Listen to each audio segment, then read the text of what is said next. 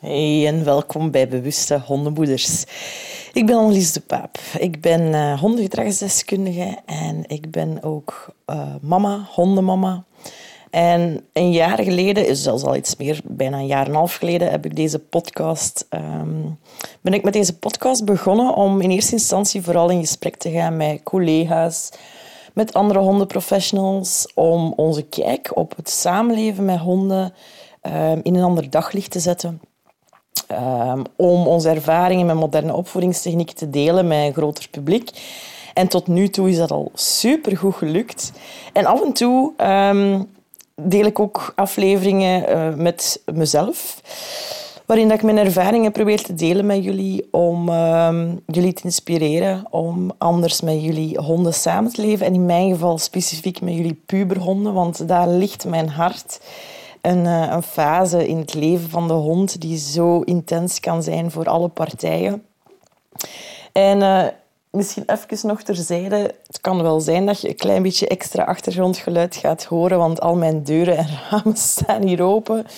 Um, wie weet hebt het op de socials al gezien, maar ik heb, uh, ben erin geslaagd om vandaag twee potten olie te doen aanbranden. En heel mijn woonkamer was gevuld met rook. Ik ruik, ik stink naar de rook. Maar goed, um, dat zijn problemen die overkombaar, overkombaar zijn. En um, het zal misschien nog een paar dagen blijven hangen. Maar goed. Ik wou jullie vandaag even uh, meenemen in de boeken die ik aan het lezen was. Uh, of die ik wil lezen. En eentje daarvan is, uh, zijn de boeken van Luc Swinne. En Luc Swinne is... Ehm, ja, die man die heeft eh, echt wel wat bestsellers geschreven is een internationaal erkend expert op het vlak van stress. Um, bij mensen dan weliswaar. En die heeft heel wat wetenschappelijke inzichten in zijn boeken vertaald naar um, heel handige oefeningen, waaronder ook uh, het versterken van je nervus vagus. Dat is een heel vreemd woord of een heel vreemde term. Maar eigenlijk is de nervus vagus een van de belangrijkste zenuwen in ons lichaam die vanuit onze hersenen vertrekt en die eindigt in ons bekken.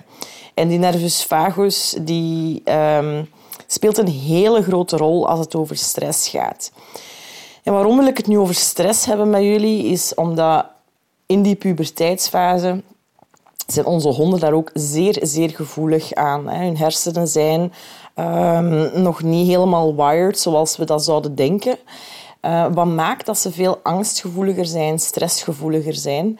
En um, wat merken we ook in heel veel trajecten, is dat de manier waarop dat we zelf met stress omgaan en met spanning omgaan een hele grote invloed heeft op het gedrag van onze puberhonden. Laat ons zeggen, um, bijvoorbeeld uw hond Um, gaat een beetje over de rode tijdens het wandelen. Hij begint heel hard uh, in de leiband te bijten of hij begint heel hard te trekken naar een geurtje dat hij wil ontdekken, maar hij, is, ja, hij geraakt er niet naartoe, dus hij raakt gefrustreerd. Ja, als we dan zelf um, moeite hebben om met die spanning om te gaan en daar eigenlijk heel um, met frustratie eigenlijk zelf gaan op reageren op dat gedrag, ja, dan, dan smijten we eigenlijk praktisch olie op het vuur. olie is even het verhaal van de dag hier in huis. Maar dan smijt je letterlijk olie op het vuur en dan merk je heel snel dat die hond eigenlijk het nog moeilijker heeft om tot rust te komen.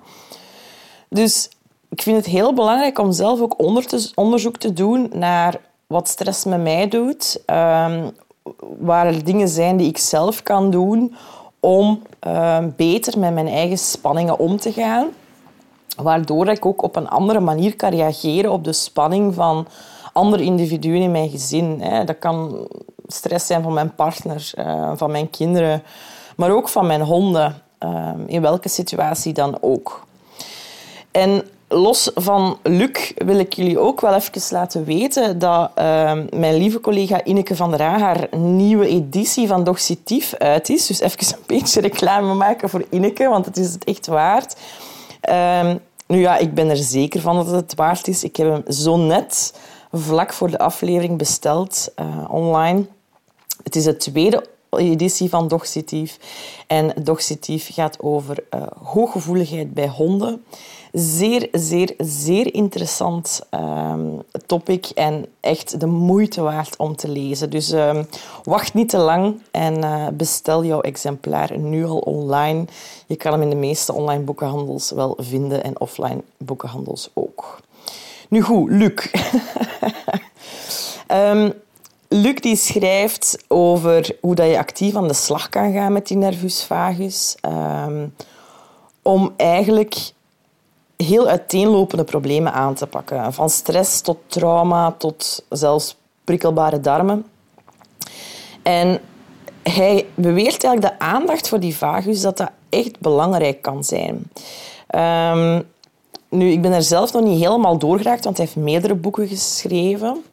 Um, maar het is echt, echt een aanrader om jouw eigen valkuilen een keer heel goed onder de loep te nemen. En ik merk ook zelf, door die informatie wat meer te verwerken, dat ik veel bewuster opnieuw um, kan reageren op situaties. Heel stom voorbeeld. Deze ochtend um, kwam mijn zoontje uit bed en hij wou heel graag als ontbijt, als ontbijt, je hoort het goed, uh, een koek met chocola. Dus ja, mijn gezond moederverstand zegt dan nee, geen goed idee om te starten met een koek met chocola. Ik begrijp het echt helemaal, want soms heb ik er ook wel zin in. Um, maar ik probeer hem dus van de wijs te brengen en hem alternatieven voor te stellen, wat resulteerde in een groot, groot drama- en huilconcert. Nu goed, ik heb hem daar even in laten bezinken dat dat niet kon. Hè. Even de pijn laten ervaren. Um, en na een tijdje kon ik hem toch op andere gedachten brengen. Nu, wat gebeurde er op het moment dat mijn zoontje helemaal overstuur geraakte? Uh, een van mijn honden, Dex, en, en, je hebt me daar waarschijnlijk wel al vaker over vertellen, horen vertellen, die neemt zo'n energie ook instant over. Dus die begint dan mee te kjoemeren, zeggen wij in het Vlaams, of toch hier in de regio qua dialect, te jammeren eigenlijk. Um, heel zenuwachtig rond te lopen, want die voelt dat er iets mis is in de ruimte. Hè. Die voelt dat, er, dat de stemming niet, niet is hoe ze zou moeten zijn. Uh, zeker s ochtends, hè. van rust naar, naar grote paniek in het huis. Want die koek met chocolade was geen optie. En die begreep dus moeilijk hoe dat hij met die spanning van, van mijn zoontje kon omgaan. Die, die spiegelde meteen de intensiteit en energie in huis. Um, en dan kan ik natuurlijk direct alles beginnen onderdrukken en tegen mijn zoontje uh, proberen ingaan. Maar je moet ermee stoppen, stop met huilen, stop met roepen. Ik kan hetzelfde doen bij mijn hond, maar wat creëer je dan heel vaak is dat je energie toevoegt aan die situatie. Dus dat je die stresssituatie, want dat is ja, laat ons eerlijk zijn, dat is een, een vorm van stress. Um, dat je die eigenlijk gaat aanwakkeren.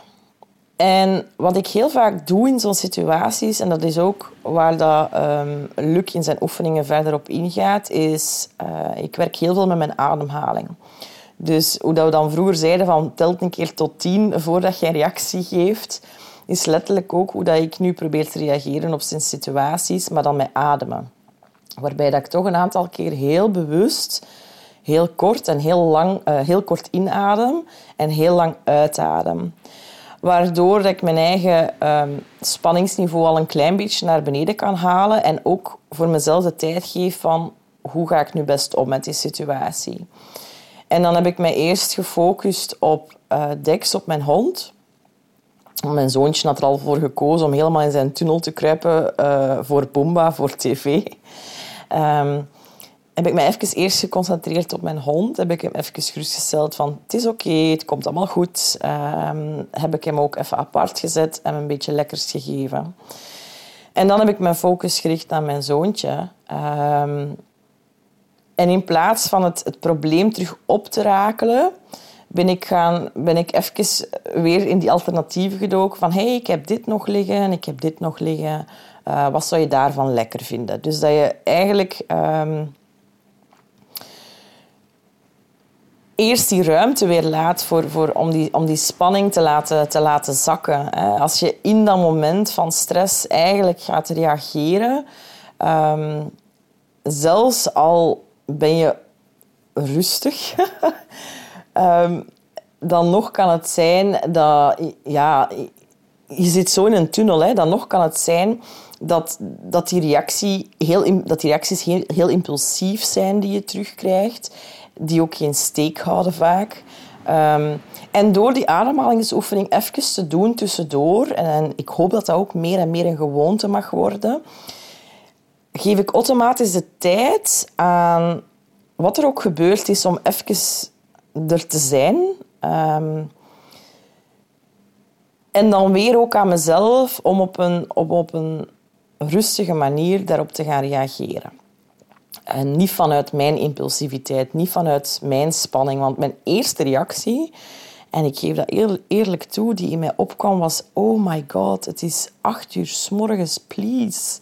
Kunnen we allemaal een beetje rustig zijn? Ik ben echt geen ochtendmens, dus zo'n frustraties en stress van s morgens vroeg kan echt mijn dag gaan bepalen. En ik, ik wil het niet meer toelaten. Het is, het is niet mijn stress.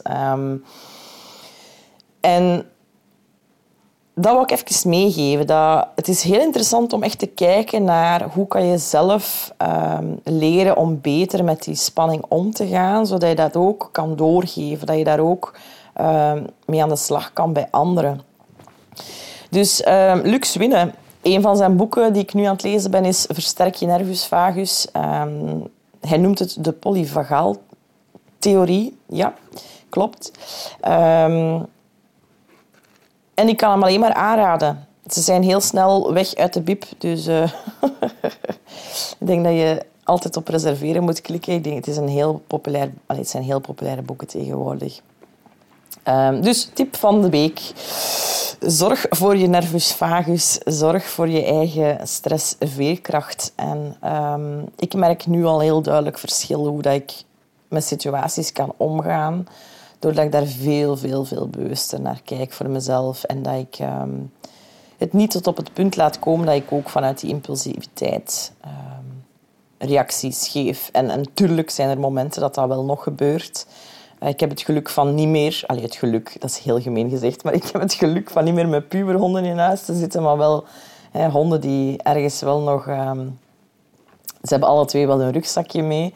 Ehm, maar ja, ik heb nu die peuters, hè, dus dat vraagt eenzelfde soort aandacht. Um, omdat zij jou heel hard uh, teruggeven wat er zelf nog speelt in je lijf.